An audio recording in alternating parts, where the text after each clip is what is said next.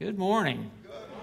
Good to see everyone. Uh, my mom, my wife, friend of my mom's uh, are here, so I'm real excited to see them here and uh, see all of you. And it, has been a while. You know, I used to live here, uh, right, right up there uh, in, in, in, the the old.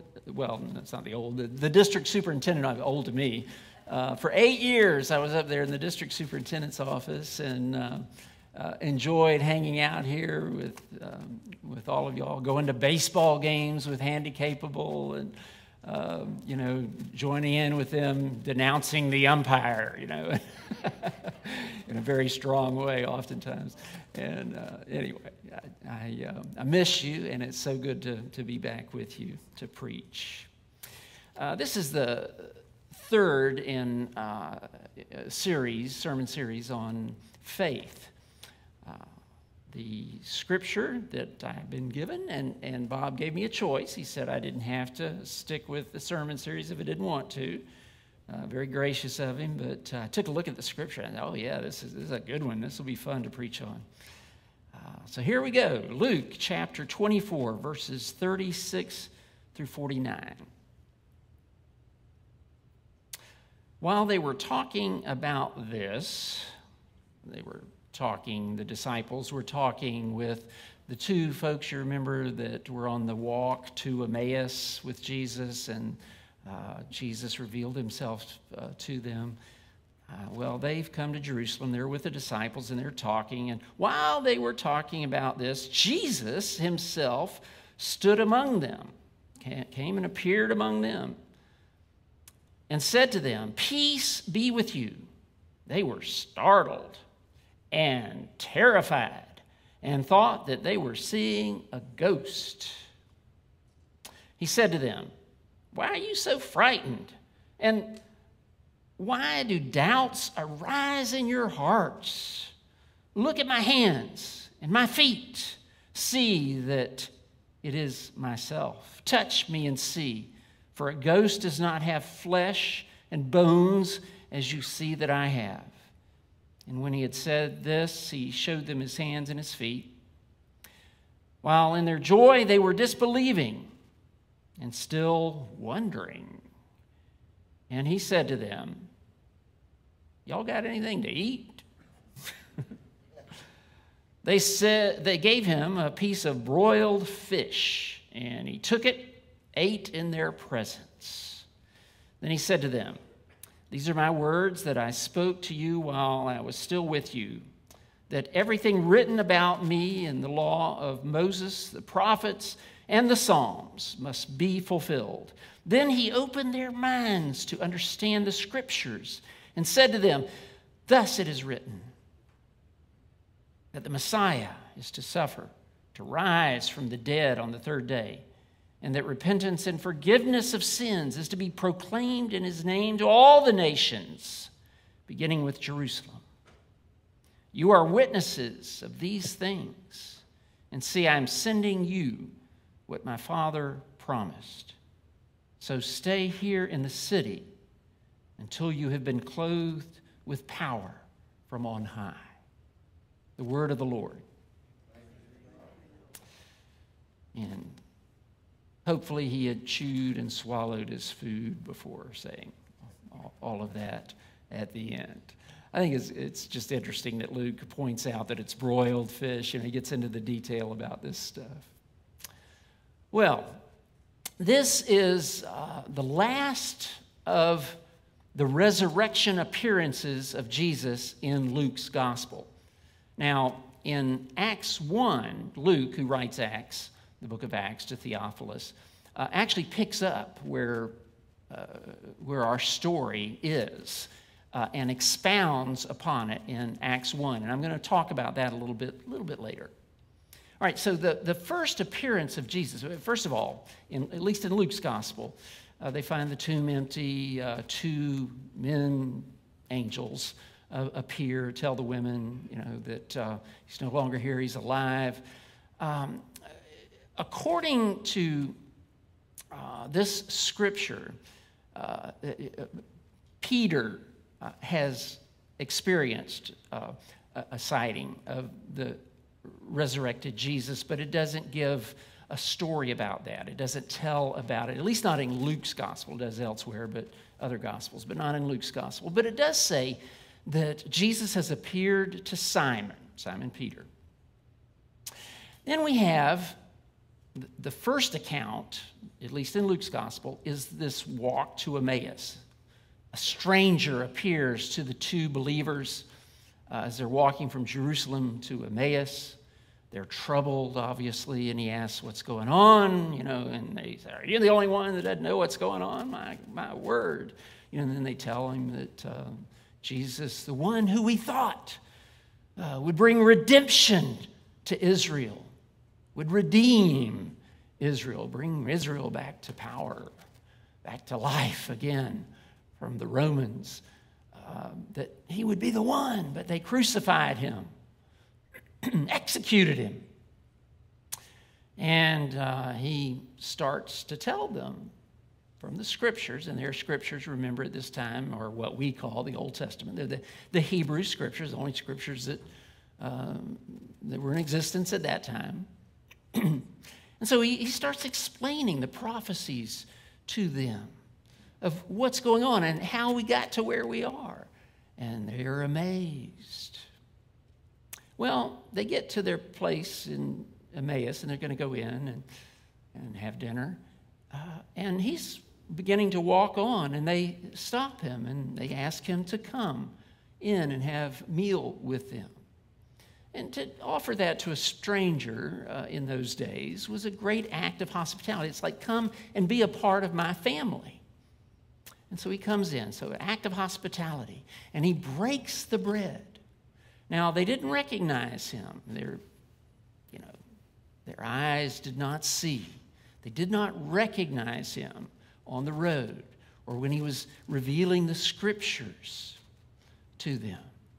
They recognize him after they offer hospitality and he breaks the bread. And suddenly they recognize Jesus is in our midst. Now, for Luke, uh, many scholars believe that the theology of Luke, and Luke is more of a theologian than he is a chronologist or historian. Uh, there are actually uh, some contradictions in the story in Luke. And of course, he's writing this many years, a couple of decades probably, after it actually happened. So, you know, you're going to have a few of those. Um, but his theology, according to scholars, is, is that through offering hospitality and then through the breaking of the bread and, and, and alluding to, the, um, to communion, Christ is revealed. We see with eyes of faith, we see Jesus in our midst. And so, uh, the appearance of the resurrected Jesus at Emmaus, uh, then, then he disappears. And then uh, these believers go to Jerusalem. They tell the disciples about it. And as they're telling the disciples what has happened, he appears again. They're frightened. And he says to them, Shalom, or peace be unto you. Now, shalom, back in those days, and, and even today in Israel and among Jews, uh, shalom is a greeting.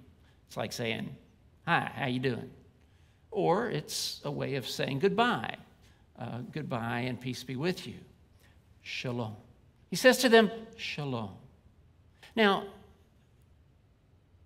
you guys probably uh, have thought about maybe what your reaction would be if Jesus was in your midst. Maybe you've prayed for it. You know, you've had a tough time.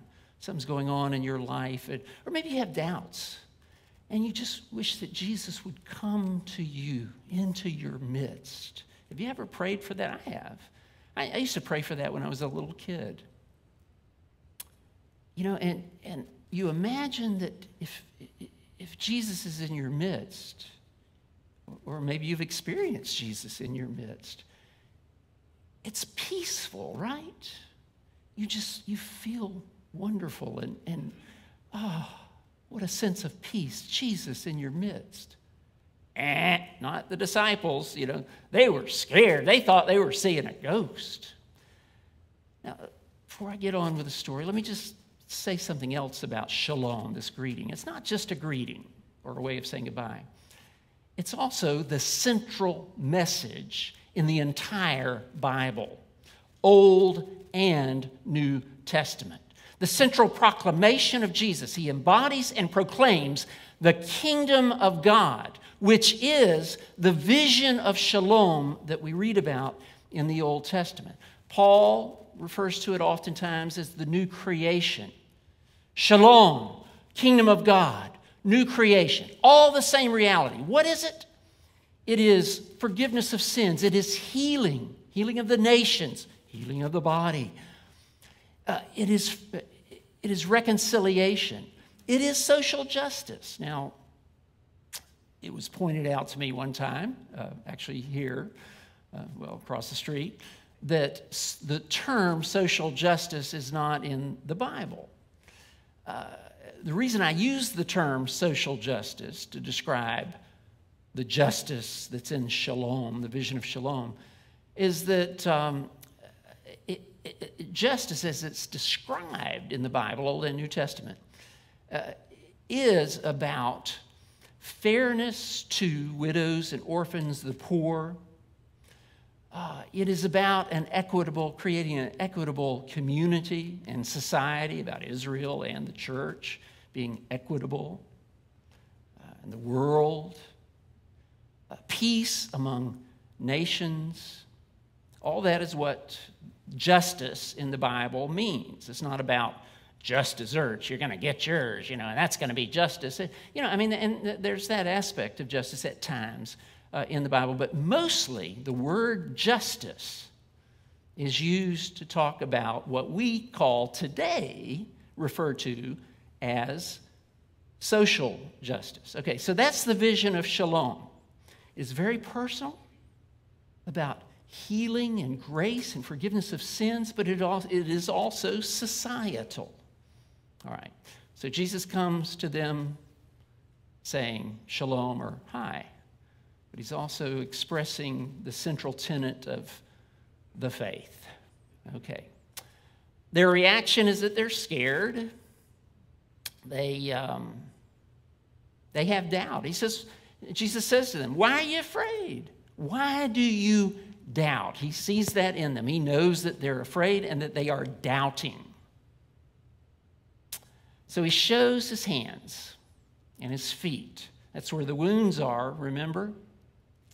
And it's important, especially in the theology of Luke, it's important to emphasize the hands and the feet, uh, the woundedness of Jesus, because the resurrected one is not some uh, some Christ of glory without any woundedness coming down, you know, uh, bathed in white light, ready to conquer uh, the powers of death that put him to death, dealing death to the death dealers, you know, which is what that, that's how we like for stories to end, you know. The, uh, the good guy comes back strong, you know, and nails the bad guy, you know. That's, boy, that's what we're hoping for, you know. And, uh, but no, he comes back alive, bodily, with wounds in his hands and his feet. In other words, the victory that is being declared here is not that kind of victory we like. You know, at the end of the story, the good guy batters the bad guy and becomes powerful, you know.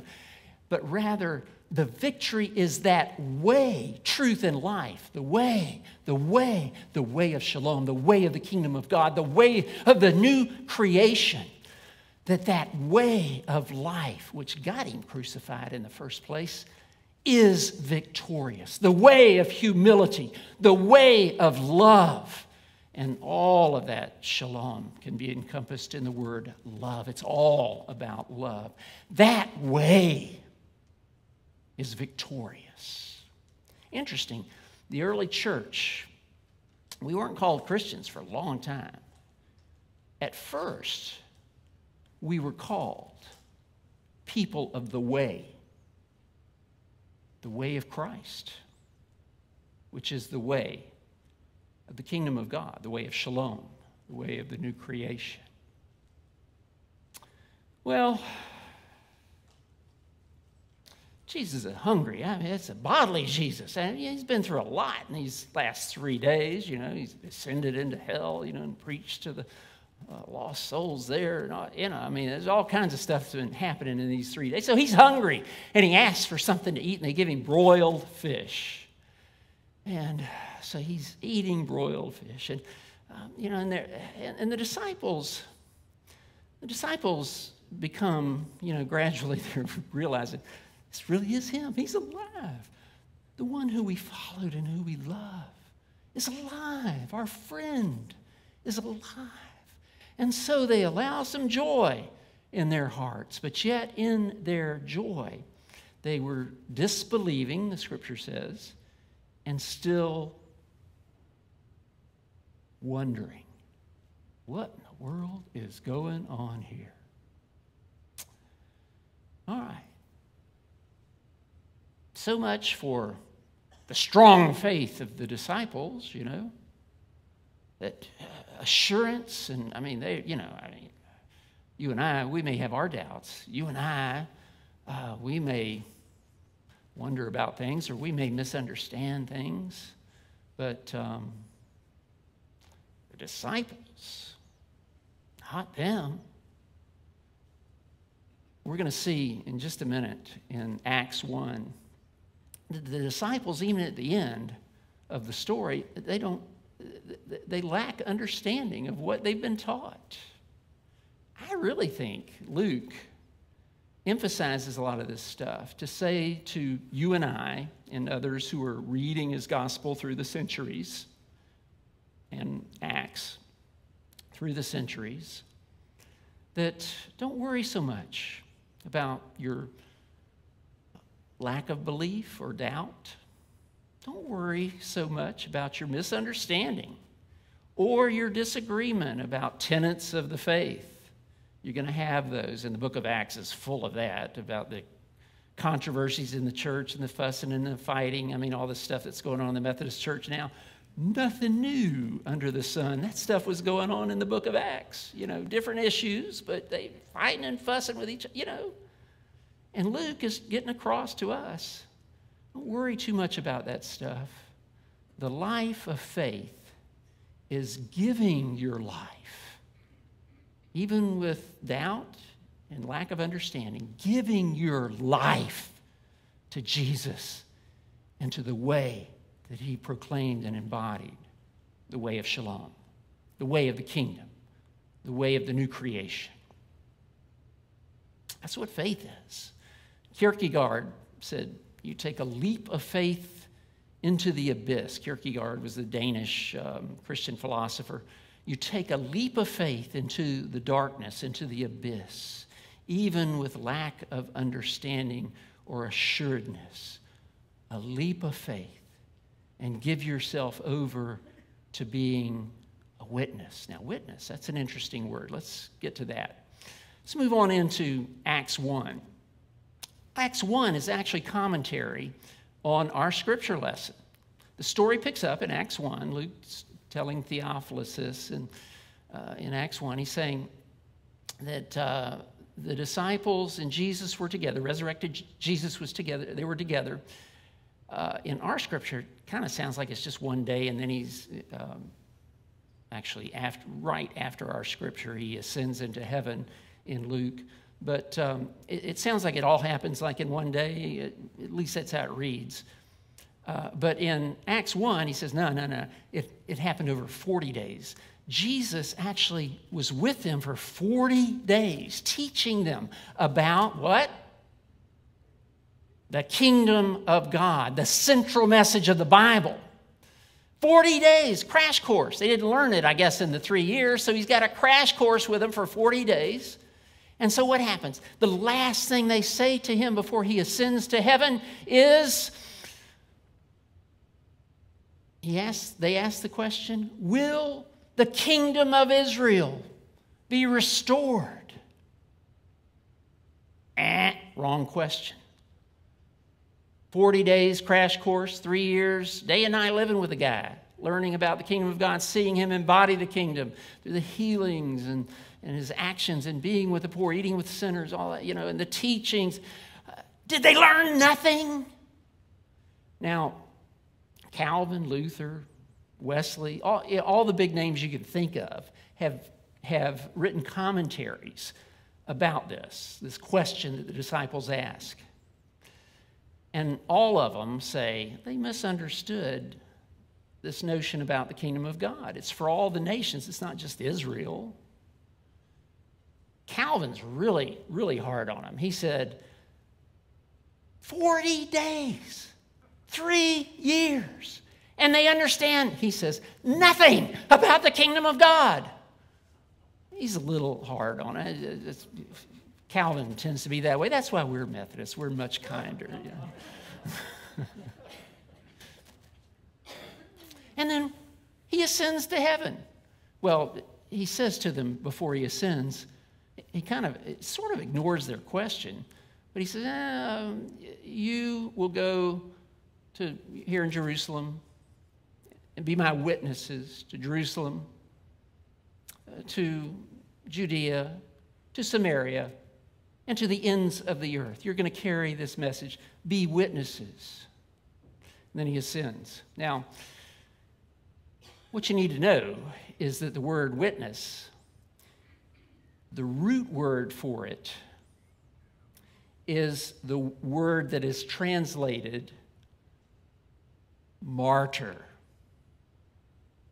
See, the disciples, right at the very end, they think, let's see, they understand enough to know uh, 12 tribes of Israel, 12 disciples. Israel being restored to power. We will be the rulers. We will be the princes. We'll call the shots. And they're thinking that's what the kingdom is about. At least they're hoping, you know, right at the end. But Jesus said, nah, stay in Jerusalem. I'll send the power of the Holy Spirit who will carry you out to the world to be witnesses. And they're hearing martyrs, not the powerful, but rather the ones who give their lives for the cause. To their credit, they did exactly what he said. To their credit, they were obedient. They stayed in Jerusalem, they were filled with the Holy Spirit, and they carried the word. They put their lives on the line, and it appears that most, if not all of them, were martyred for the faith. You see. Now, I propose to you that faith, and that's our topic for the next several weeks, that faith is not so much having assurance uh, or lack of doubt and or believing in certain tenets or having full understanding of the faith the faith faith is giving your life even when you don't have full understanding and when you do doubt faith is giving your life jumping into the abyss as kierkegaard said faith is giving your life to christ and the way the way and truth and life that he embodies and proclaims. It, it is um, Leo Tolstoy, who um, wrote War and Peace, great author from Russia. Uh, he was rich, sold a lot of books, but also he, he came from a rich family, and he was going to the opera one night. He writes about this in his short story Diary of a Lunatic, which is about his conversion to true or real Christianity. He had been a nominal Christian till this point. And so he, he goes to the opera, it's, it's dead of winter, uh, he notices the, the, the poor beggars in the street. He notices, notices the carriage drivers, how they have to sit out there with the carriages in the cold while he goes in and the others go in uh, into the warm opera house and weep over something that's happening up on the stage, you know, but not caring at all about the poor and the carriage drivers outside. And it moved him. And he gave his life to Jesus. He saw Jesus and all of the poor and the, and the suffering and the cold, you know, out there. And, and, and he gave his life. And he gave his estate over to the poor. He invited poor people um, and, and um, infirmed people to his estate to live there. Uh, he gave of everything that he had in working for the poor there in Russia. His wife thought he was a lunatic, and others thought he was, tried to have him committed. Life of faith.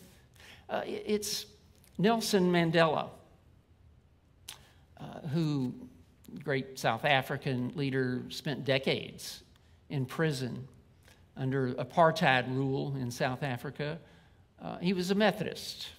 His pastor, Peter Story, was telling a story to us. Uh, Peter Story telling a story to us over in Orlando uh, several years ago when I was a pastor over in that area. Uh, told a group of us about how after apartheid ended, Mandela let out of prison, gets elected uh, president, and sets up a Truth and Reconciliation Commission.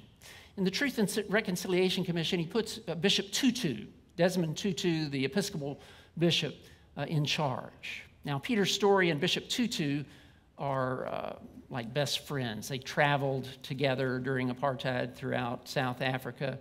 Uh, Story is white. He's uh, not only the pastor of Mandela, but he's also the head of the Methodist Church at this time. And um, so he and, and Tutu would travel in South Africa uh, they were stopped by a captain of the military police. This is during apartheid. And the captain uh, ordered that they be executed, taken out into the woods and executed. Uh, the guy that he told to do that took them out there and he, he just wouldn't do it. Uh, and he let them go. Um, apartheid falls, Truth and Reconciliation uh, Commission meets. This captain is brought before Tutu and all of the criminals of apartheid, uh, people who committed uh, crimes against humanity, were brought before this commission. Uh, and, you know, what's he going to do? He confesses what he had done because, I mean, there's Tutu right in front of him. You know, Tutu knows what happened. So he confesses, which is part of what this commission was about. You needed to confess what you did. And Tutu forgave him and sent him on his way. The life of faith faith leading to witness, to living it, you see. Let's bring it home. Uh, it is this life of faith leading to witness. It is uh, creating programs like um, Handy Capable, which I, I, still think is one of the greatest ministries uh, in the Florida Conference that I've seen in my 40 plus years in the Florida Conference. Great, great ministry. It is creating that and supporting that as you have. Uh, uh, the toy ministry, the children's ministry, the youth ministry, the, uh, the feeding programs that, that you have, the hospitality that, that you experience here on Sunday morning towards visitors, and you're really good at, at that. The life of faith and witness. Uh, it is when you've been vaccinated fully vaccinated, and then you, you've maybe even you've gotten your booster. And yet, when you go to the gym or when you go to the grocery store or wherever, you put your mask on, not as a political statement, but rather just uh, as a way of showing concern for others. Maybe solidarity with others, but uh, certainly, you know, I mean, you could still be, I guess, a carrier, even though you feel safe you could be a non-symptomatic carrier of the COVID virus, and, and out of compassion in your heart, you put your mask on, you know. The love of the kingdom, you see. Uh, it is this life of faith and witness. It is um, when you're feeling irritable, stressed out, and you go into a situation that maybe is making you irritable and stressed out, but you choose to go into it with kindness and understanding rather than sort of a negative reaction, reactionary negativism. The life of faith leading to witness. It is giving your life to the way, truth, and life of Jesus, the way of shalom, the way of the kingdom, the way of the new creation, the way of love. Let us pray.